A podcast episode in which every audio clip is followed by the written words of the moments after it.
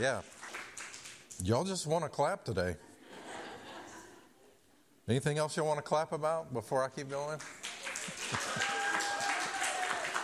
uh, I hope that had good reason. But uh, yeah. I want to remind you Sam is here because he and Kyle are working together toward planting a church in Bahia, Harmony Baptist Fellowship. So I'll use the opportunity again to say if you're interested in helping with the church plant, becoming a part of their core team, uh, let them know and start to work toward that goal along with them. Uh, this morning, we're returning to ch- uh, chapter 8 of Acts. Acts chapter 8. Acts chapter 8. We have the right graphic up there this week. Last week, I couldn't figure out how to fix it, so it was just wrong for a while. Uh, but we're back in our series officially. I'll say something. Some of you have heard me say this before, but I'll say something that hopefully strikes you. There is a type of belief that does not lead to salvation. There is a type of belief that does not lead to salvation. I want to read a passage of Scripture before we get into uh, our text for today. This is uh, in John. Jesus is really in the early days of his ministry, and people are, are wondering, like, all right, is this guy legit? Look at the things he's doing, listen to the things that he's saying. Eventually, he has all these people following him. You remember on the on the the mountainside, he he multiplied the fish and loaves and fed all these people, and they wanted something. The question was, what were they wanting? They were following him for something. Was it the right thing? Jesus in the early days gives us a glimpse of how there is a type of belief. There is a type of faith that does not lead to salvation. John chapter 2, verses 23 to 20, 25. It's on the screen for you, I believe. Now, when he was in Jerusalem at the Passover feast, many believed in his name when they saw the signs he was doing.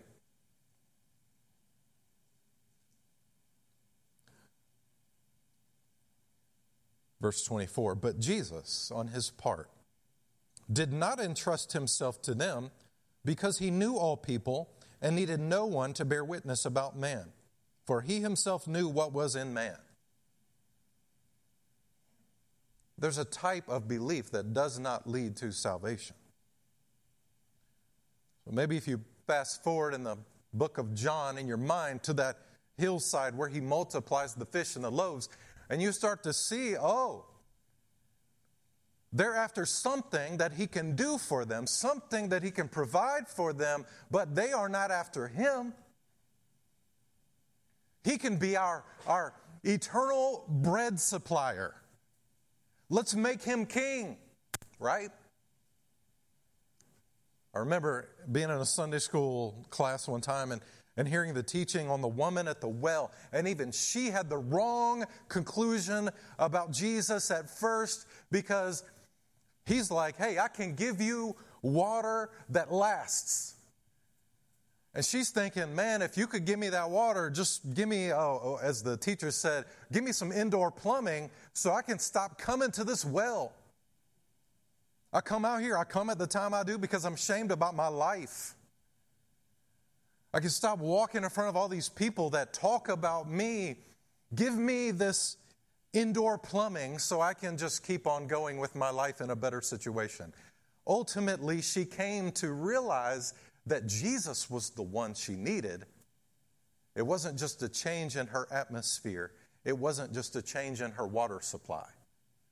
So you start to see that there is a type of faith that does not lead to salvation. And as, as hard as I tried, I even texted Kyle about this yesterday. I think up until yesterday, I kind of had the wrong idea about our text today.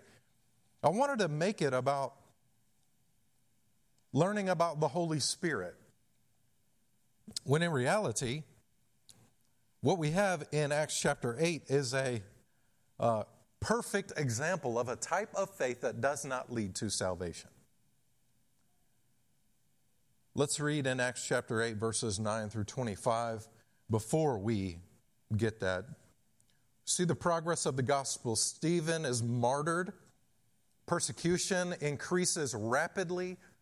Saul, who later becomes Paul's persecuting, he's, he's leading in the persecution against the church. And then we see the gospel through persecution spread to new peoples, new territories. Uh, those persecuted are scattered because of the persecution, and it was God's providential working to get the gospel to, as we see right here, the Samaritans, the half breed Jews, which was a huge deal. Let's read in verse 9, Acts chapter 8, verse 9 through 25. Hear the word of the Lord. But there was a man named Simon who had previously practiced magic in the city and amazed the people of Samaria, saying that he himself was somebody great. They all paid attention to him, from the least to the greatest, saying, This man is the power of God that is called great. And they paid attention to him because for a long time he had amazed them with his magic. But when they believed Philip, that is Philip the deacon, remember? But when they believed Philip as he preached the good news about the kingdom of God and the name of Jesus Christ, they were baptized, both men and women. Even Simon himself believed, and after being baptized, he continued with Philip. And seeing signs and great miracles performed, he was amazed. Then, when the apostles at Jerusalem heard that Samaria had received the word of God, they sent to them Peter and John, who came down and prayed for them that they might receive the Holy Spirit, for he had not yet fallen on any of them. But they had only been baptized in the name of the Lord Jesus. Then they laid their hands on them, and they received the Holy Spirit. Now, when Simon saw that the Spirit was given through the laying on of the apostles' hands, he offered them money, saying, Give me this power also so that anyone on whom I lay my hands may receive the Holy Spirit. But Peter said to him, May your silver perish with you, because you thought you could obtain the gift of God with money. You have neither part nor lot in this matter, for your heart is not right before God. Repent, therefore, of this wickedness of yours and pray to the Lord that, if possible, the intent of your heart may be forgiven you. For I see that you are in the gall of bitterness and in the bond of iniquity. Simon answered, Pray for me to the Lord that nothing of what you have said may come upon me. Now, when they had testified and spoken the word of the Lord, they returned to Jerusalem, preaching the gospel to many villages of the Samaritans. Let's ask the Lord's help. Father, we do need your help. Show us the truth of your word, the truth of Jesus, the truth of the Holy Spirit. Show us the nature of true saving faith. And all those who have faith amiss, God, today, would you correct their understanding? Would you correct their hearts? That maybe those who have some kind of faith that has not saved them would find faith in Jesus supremely. We love you. We pray in Jesus' name. Amen. The title for today is The Right Type of Faith. The Right Type of Faith. Obviously, this is going to be a time of examining your own faith, examining yourself, lest you be mistaken about the faith that you claim. This, uh, this kind of faith is, is subtle it creeps into our lives, and we must be on guard against these, these uh, false manifestations of so called faith. I'll give you this theme today. Sooner or later, self serving faith proves to be false faith. Sooner or later, self serving faith proves to be false faith, a faith that does not save. I'll give you two truths for today. Two truths from this text. First is from 9 through 13. The second is from the remainder of the verses. The first truth true belief marks the start of Christian life. True belief marks the start of Christian life. False belief, secondly, false belief draws wrong conclusions about God. So, first off, true belief marks the start of Christian life. And as we read these verses 9 through 13, we can rejoice in the way that the gospel comes to the people of Samaria. When Jesus says that the harvest is plentiful, this is exactly what he's talking about. And you know, he did that right after the woman at the well. He turned to the disciples and said, Hey, look, the harvest is plentiful. And I'm of the opinion that he wasn't looking on a field, he was looking on a mass of people. Samaritans who were dressed in white for their ceremonies, for their religious practices. And he says, Look at all these people. The field is white unto harvest, souls that need to be saved. When Jesus says the harvest is plentiful, but the laborers are few, this is exactly what he's talking about. These people in Samaria are ripe for faith. They're ready to follow. They're, they're hungry for something that is sure and lasting. And then we're introduced in verse 9 to a man named Simon. And we're immediately told of what he was like. And as his countrymen came to hear about Jesus, as he came to hear about Jesus, Luke records the details in such a way to show that people change when they come to Christ. I think there are a couple of ways that we can see this from the text. Now, I want to be clear. I'm talking about this group of people that has come to the knowledge of Jesus, a saving knowledge of Jesus, all these people. And then we'll turn to the example of Simon. But here's what the gospel does to these people who believe it exposes worldly distractions. It exposes worldly distractions. So get this all these people, they're sort of uh, enamored by Simon's work. I mean, he's a magician, he's an entertainer. This was his livelihood, his way of life, his reputation, his place in the community. This was his identity. Undoubtedly, this was a spiritual stronghold for him and for these people. If we could compare uh, Simon, uh, looking upon Simon would in some way, in some ways, resemble the rich young ruler somebody that is looked upon and esteemed, somebody that distinguishes themselves because of something about them. The rich young ruler, it was his riches and it was his supposed stellar character. For Simon, it was his status, it was his success, it was the fact that he, as they say right here, man, this is, this is a man that has the power of God.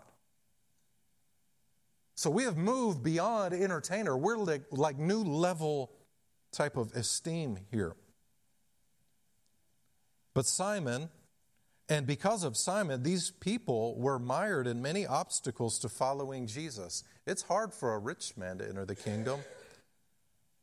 It's hard for a person that has it all together, a person who has that success, a person who is esteemed in such a way that to follow Jesus would only look worse in my life. My life will only get worse because of doing that. And this is often the curse of earthly success. You note here that they prop him up as something great, that he had divine power, even divine status. Now, I want to be clear this is not a fundamentalist sermon on how magic is from the devil. But isn't it striking how so many magicians, even in our day, portray themselves as being in touch with the spiritual realm? Like they're accessing something that you can't. So I'll put that right there, and I want you to consider that a caution.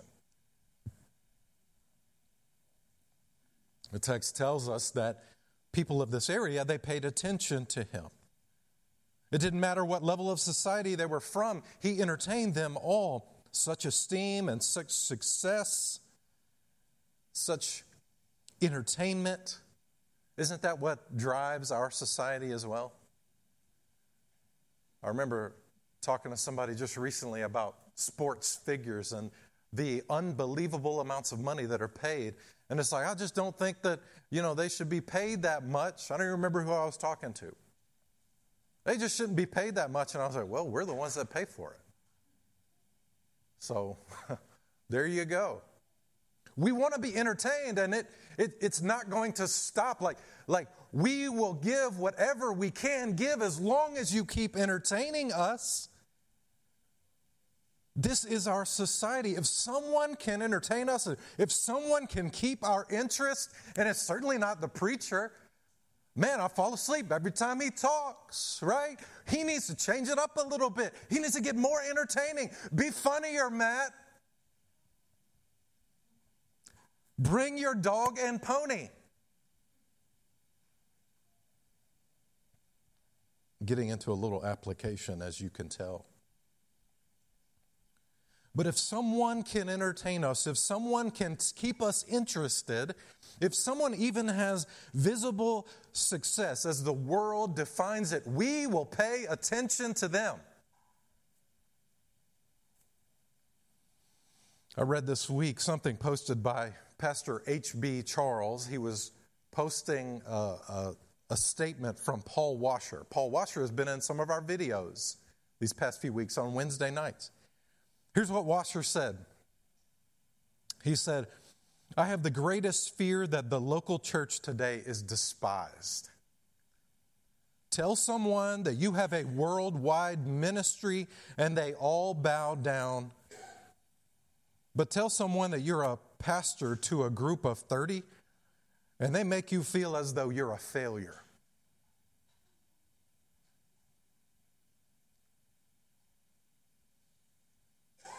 And it's my heart that you folks, that we as a local church would come to see, give me that pastor of 30 that is faithful, and you can have the celebrities.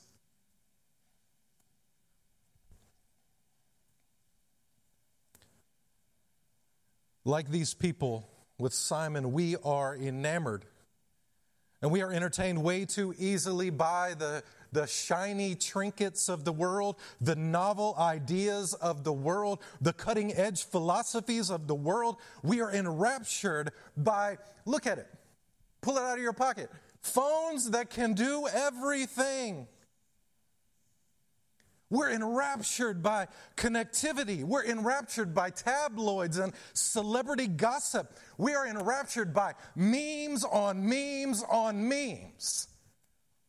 And at some point, there probably needs to be a repentance. We're enraptured. We're entertained. And you say, as long as my phone can, can keep me entertained, I'm going to love it and cherish it. I hope you're terrified. I hope you're terrified at that thought. I hope you're convicted like I am at that thought.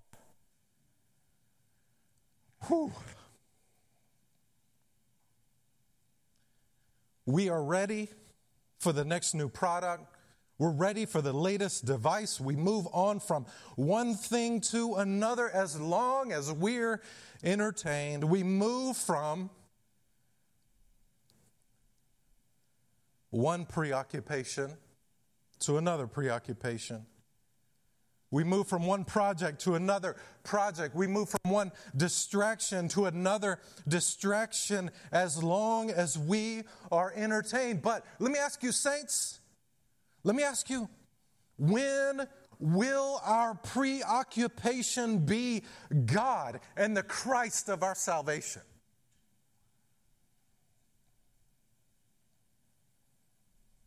As Samantha brought to our attention a few weeks ago in the Wednesday night study. When will God be the great distraction? The one that finally takes you away from all this mundane and meaningless stuff so that you can see Him and know Him.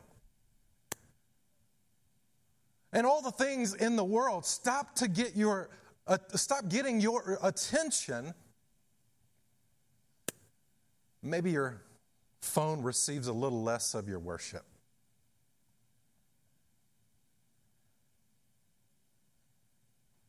When will God be that great distraction?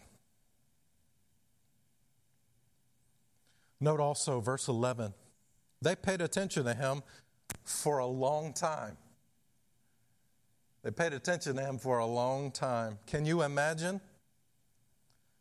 It wasn't the same magic trick every time. That gets old. How many times can the people in Vegas continue to perform the same show? It gets old. They are forgotten unless they find a new way to entertain. It wasn't the same trick every week. It wasn't the same routine every week. No, he had to drum up new ideas, create new tricks, and plan new routines if they were going to stay interested and if he would continue to be successful.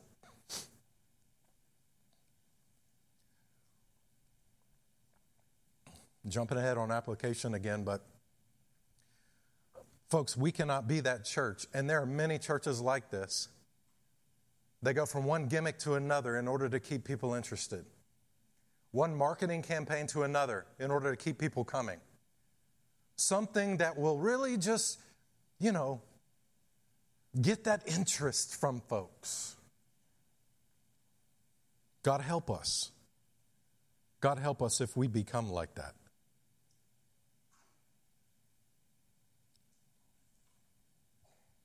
The reality is, that the novelty wears off. The novelty wears off. You see, what happens to these people, eventually, with, with any wisdom at all, people begin to ask questions Are we getting anything of substance? Are we getting lasting answers, lasting meaning, lasting joy? Is anything eternal about this? Are we getting answers, good answers, sufficient answers to our biggest questions? And so you may be able to entertain people with worldly things for a long time, but eventually they're going to realize that they need something more. And it's not a new trick, it's not a new gimmick, it's not a new show, it's not a new routine. It's the eternal God, it's the infinite God made known to us in the Son, Christ. So, fairly long subpoint there. The gospel exposes worldly distractions, but then, secondly, it initiates immediate and lasting effects. It initiates immediate and lasting effects. Luke spells it out quickly. He says, When they believed Philip as he preached the good news about the kingdom of God in the name of Jesus, they were baptized, both men and women. Now, note this real quick. Do you see the simple order of events? There's an order of events here. Preaching leads to faith, leads to baptism. Preaching the gospel leads to people believing the gospel, and then they are baptized to identify with the Christ of the gospel. And I'm sorry to sound like a typical Baptist preacher, but these steps are not difficult to grasp, and they are not complicated in Scripture. It is the clear, repeated pattern throughout the New Testament that people hear the gospel, they repent and believe, and they are baptized. This is why we at Cedarview Baptist Church do not sprinkle infants. This is why we set this standard for all who would join this church. Preaching is followed by belief, which is followed by baptism. And it's baptism just like the one that Jesus did, where he came up out of the water. It means immersion, it means to go underwater. This is the pattern throughout Scripture, so this is our pattern as a local church. These are some immediate effects. These people identify with Jesus, they're baptized, but then there are also some lasting effects. We know the novelty of entertainment wore off because they were ready for answers. Isn't it, isn't it funny how Philip comes along, they hear the gospel and say, Oh, this is what we've been waiting for.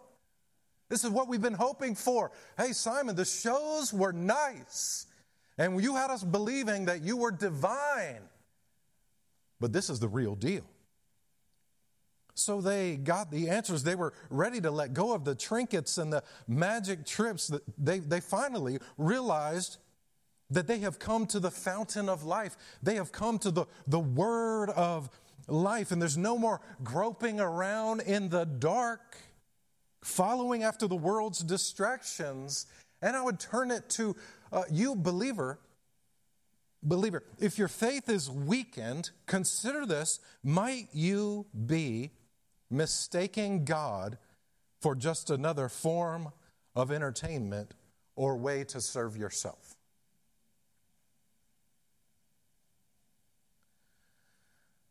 It's really easy to blame it on a boring preacher. It's really easy to blame it on a church that man, just don't get into it, you know? Really easy to do those kind of things. When are you going to actually address the root problem? And that is, as we've been studying on Wednesday, your view of God.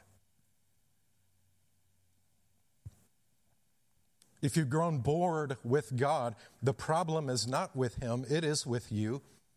If your Christian life feels loveless and powerless, you've simply mistaken the fountain of living water for a broken cistern. If we can say it this way, you've developed a hole in your bucket so that when you put into the well that is Jesus, you're not bringing up anything. The lasting effects are there for you because the infinite God does not change. The infinite God is the same yesterday, today, and forever. And I, I already know somebody's thinking, well, he doesn't change, He's the same all the time. That's kind of boring, right?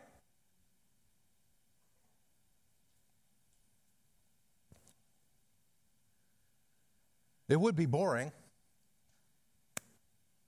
if he were exhaustible or containable.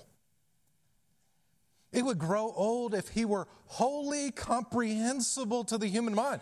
It would lose its luster if he weren't the greatest treasure over all creation. But he's not those things. He is not exhaustible, containable, little. He is not something that can be studied and known, and then we move on to another subject.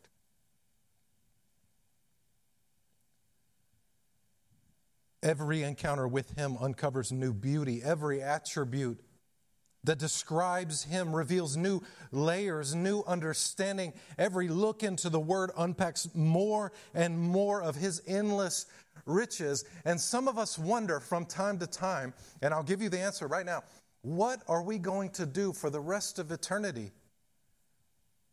You're going to know the eternal God. You thought you knew him. Well, tomorrow you're going to wake up and you're going to discover more.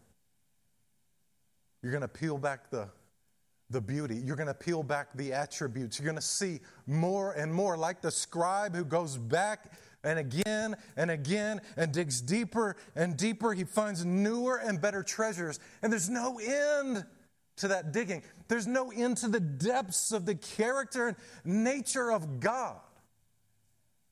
So, what will you be doing in eternity, you will constantly be impressed by the God who saved you. You will never grow bored. It seems even Simon, even Simon either might actually be ready to admit that his gig was not going to answer the ultimate questions, or he needed some new material, something new for his routine. Simon, too, note this, was baptized and began what appears to be a life of discipleship. Continuing with Philip, he began doing the things that believers do. There was something when I was in college that people would do. I still don't really know why. Maybe somebody can tell me. It's just one of those things I never had an answer to. I was in class because I, I wanted credit so I could graduate there were occasionally those people who would audit a course. You know what auditing a course is? You go and you have to do all the classwork, you have to be there all the time. You just don't get credit for it. you're there learning, whatever. Maybe you want to advance your knowledge. I don't know. There's, there's, there's reasons there. Here's what happened Simon made a profession of faith and began to do the things that were required or expected or normal for a Christian when ultimately we find out his life actually didn't change. His heart did not change. He was still stuck in the old way of thinking. Commentators suggest that something may have been amiss in Simon's faith, and I tend to agree with them now. I didn't early in the week. Before we deal with Simon, though, let's consider people who truly believed and were converted. That's who we're talking about right here. The mark of the, it marks the start of the Christian life. They truly believe, and they begin this new life. Let's consider these people briefly. They repented and bore the fruit of repentance, but that doesn't mean that they automatically overcame all the struggles of sin.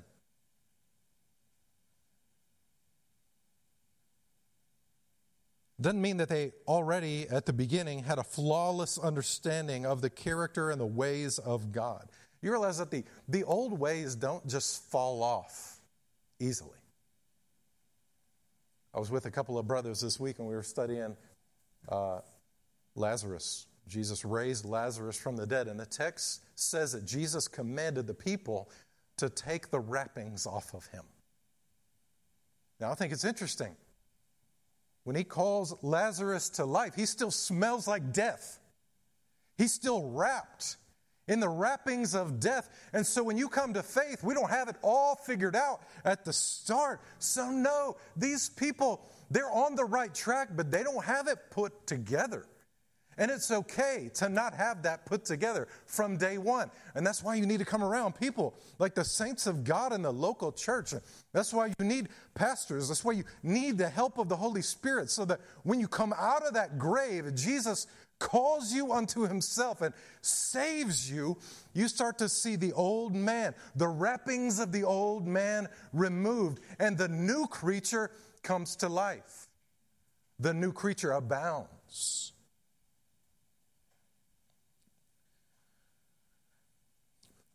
Someone who gets saved doesn't automatically have the right ideas about God. In fact, in their infancy, they're entirely dependent upon the church the Spirit. They're dependent upon God to grow, like a baby longing for milk. And while the gospel starts us on a new path with new desires and new interests in God, new direction, it manifests the evidence of repentance. It is just the start of being reformed and reshaped after God's design, which is Christ. Long first point. True belief marks the start of the Christian life. Secondly, false belief draws wrong conclusions about God. We see this from 14 to 25. Simon becomes the focus of the narrative, as you see, because he exhibits these qualities. He exhibits the qualities of John 2, as we read earlier. There is a faith that does not lead to salvation. What we see in this, this part of the passage is that Simon is not changed. He's not being transformed. He's still using the, the grid of his old life to understand God. His worldview has not changed. His values and ambitions have not changed. And I hope you see that from the text. Consider this the apostles, as we continue walking through it, the apostles who are in Jerusalem learn the gospel advance in Samaria. They hear of it, they get word of that gospel advance. So Peter and John are sent to come, no doubt, to see and celebrate and support the work of mission that's happening in Samaria. But their presence also seems to be a way of authenticating what's happening. Remember what's going on here. We have one local church in Jerusalem. There is no other church in the world. Nobody else has seen the activity of the Holy Spirit except those in Jerusalem that were there for Pentecost and the outpouring of the Spirit. This local church is it. So it seems like God is using these men to go over here and authenticate what's happening. And I personally believe that this is God's way of establishing the authority of the local church in the lives of these new believers in new territory where there is not yet a local church. Either way, the people who believe on Jesus had yet to receive the Holy Spirit. Now, this ought to be a question for you. I hope it is. You see that in verse 16.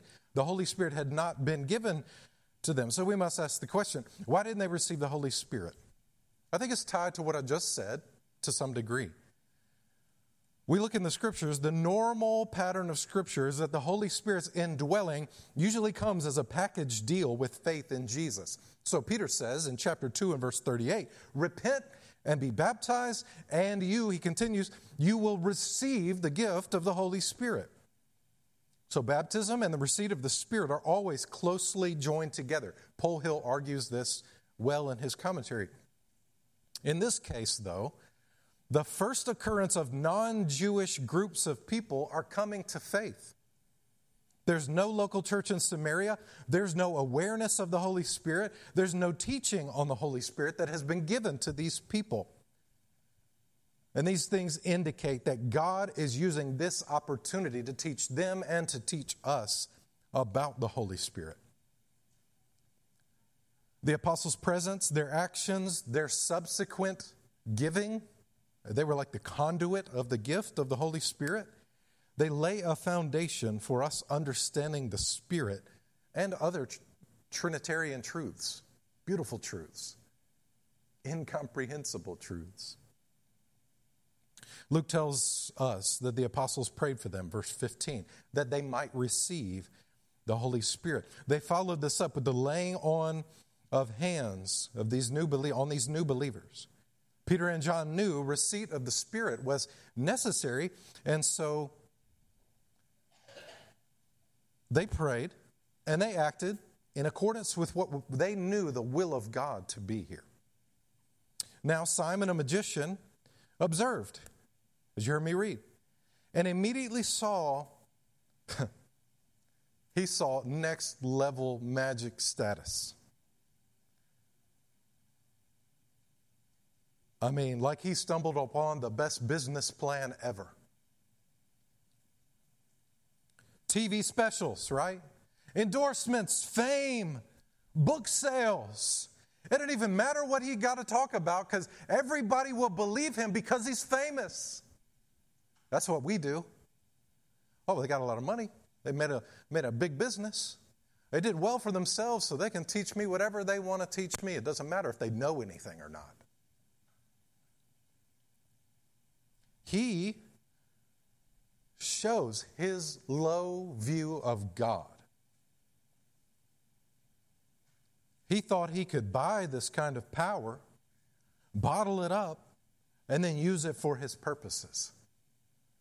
Man, if I could be the dispensary of the Holy Spirit, that's what he's thinking.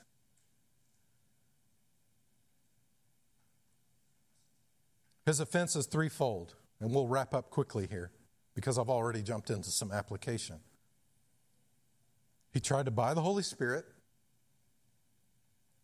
he reduced the Holy Spirit to a power or a product.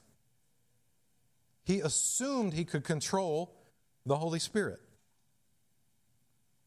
So I want to be clear. Y'all hear me as we come to the conclusion here? The Holy Spirit is not a thing to be bought and sold. He is not a force. He is not an it. Understand? He is the all powerful God.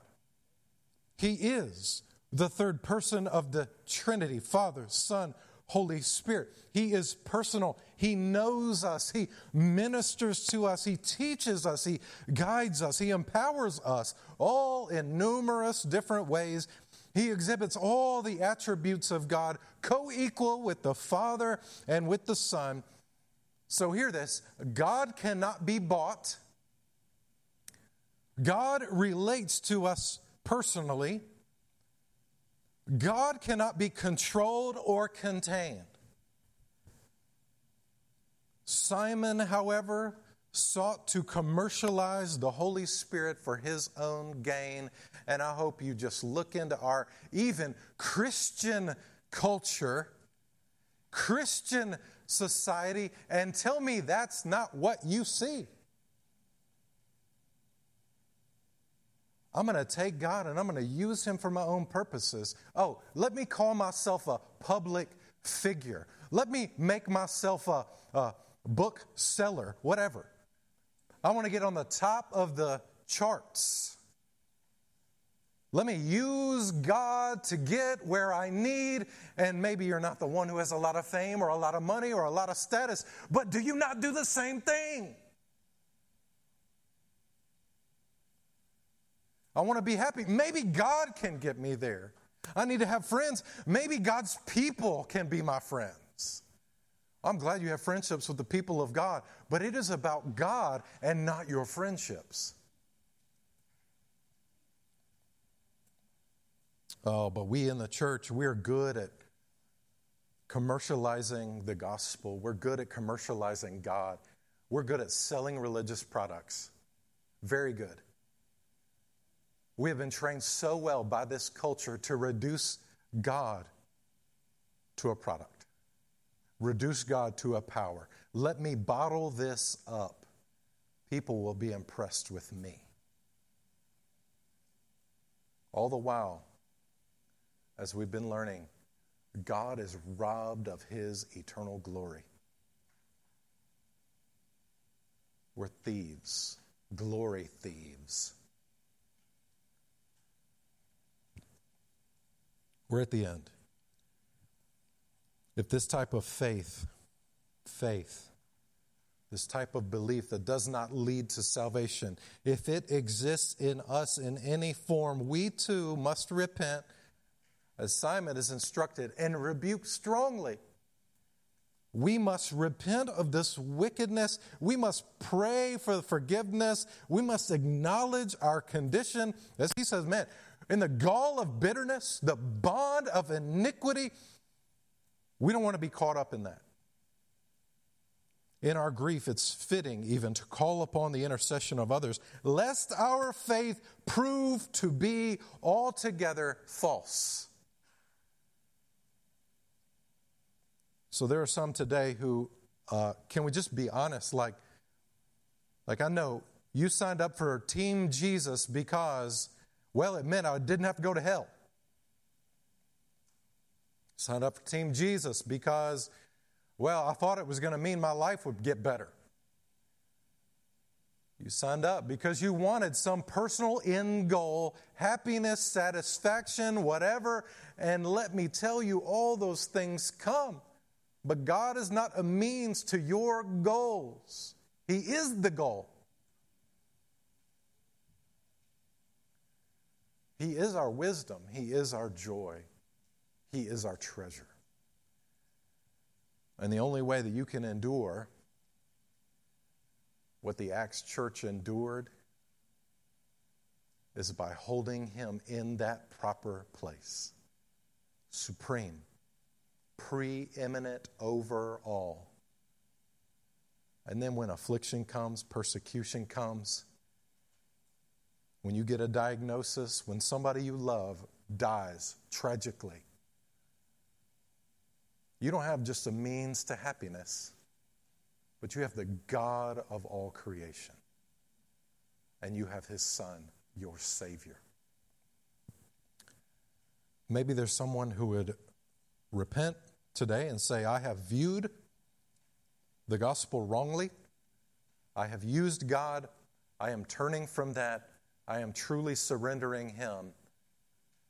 I'm asking Him to save me. Maybe that's you. Maybe you, believer, you've got caught up in the commercialization of God, the religious products. Maybe you've learned that in the way that you treat the people of God. In reality,